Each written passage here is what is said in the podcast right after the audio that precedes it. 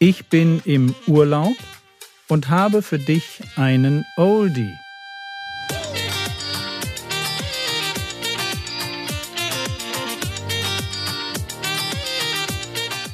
Theologie, die dich im Glauben wachsen lässt, nachfolge praktisch dein geistlicher Impuls für den Tag.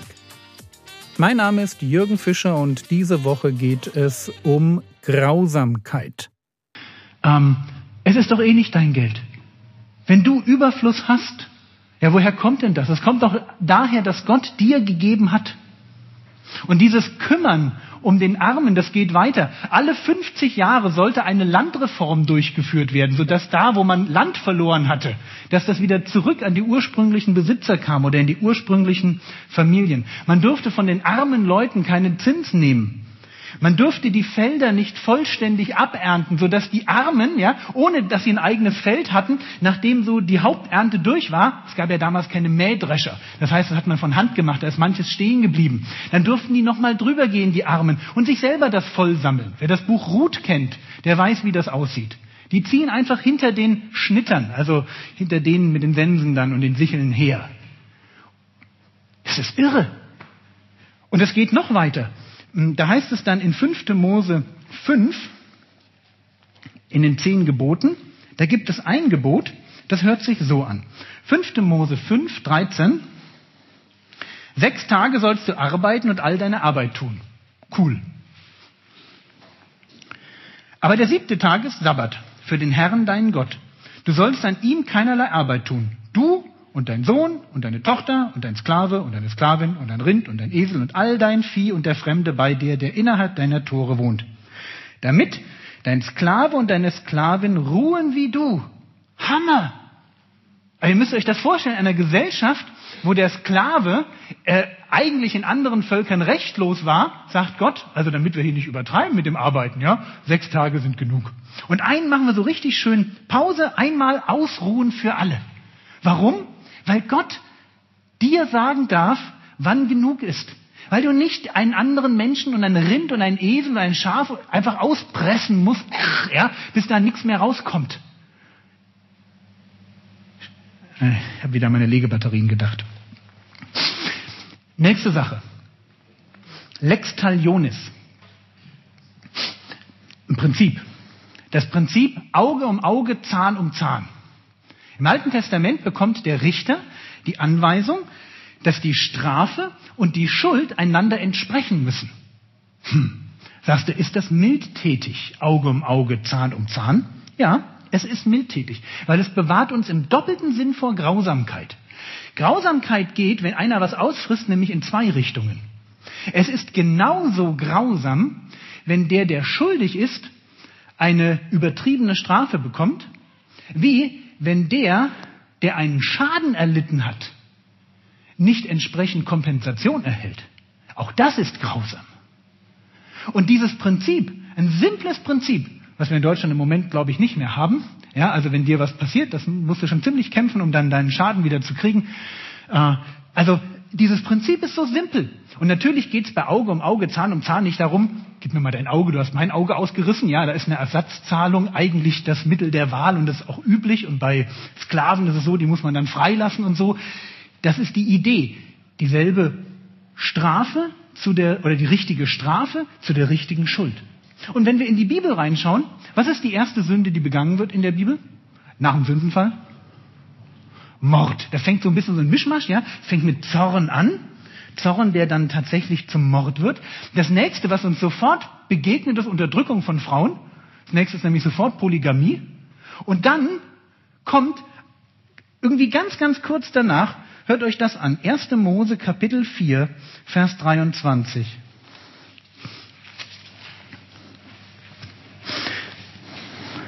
Da gibt es einen Herrn Lamech. Ja, das ist so, ich möchte nicht, dass mein Schwiegersohn jemals Lamech heißt. Also, der hatte zwei, zwei Frauen. Ada und Zilla hört meine Stimme. Frauen Lamechs horcht auf meine Rede. Und jetzt, was sagt er? Fürwahr, ein Mann erschlug ich für meine Wunde und einen Knaben für meine Strieme. Wenn kein siebenfach gerecht wird, so Lamech siebenundsiebzigfach. Merkt ihr was? Da ist einer richtig, richtig, richtig durchgeknallt. Der sagt, wenn du mir, ähm, du schlägst mich aus Versehen, was weiß ich, ja, und ich habe da irgendwo so einen Kratzer. Wenn ich einen Kratzer habe, dann mache ich dich kalt.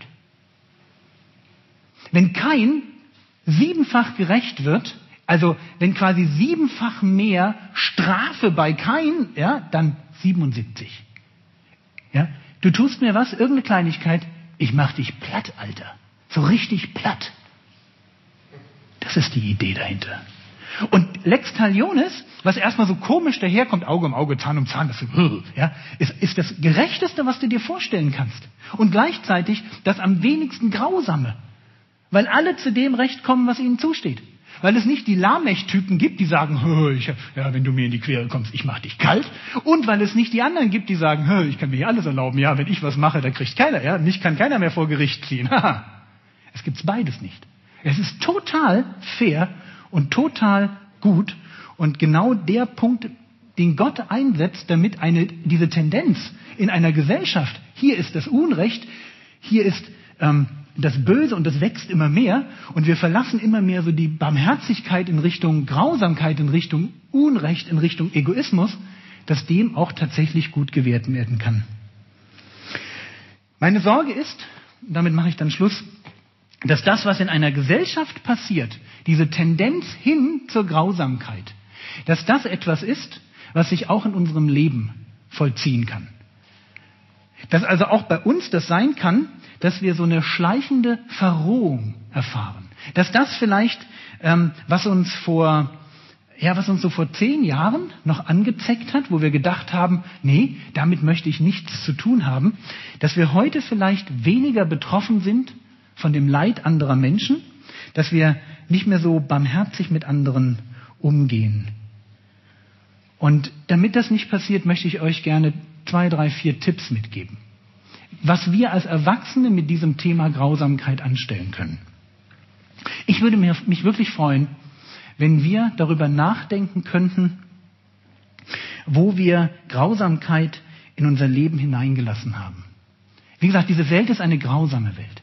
Und das kann sein durch Filme, durch Musik, das kann sein durch Bilder, das kann sein durch, ähm, durch Bücher, Gewaltfantasien, kann das sein, dass Dinge, die du vor zehn Jahren noch abgelehnt hast, heute sich in deinem Leben ganz normal befinden und du, und du denkst dir vielleicht gar nichts mehr dabei?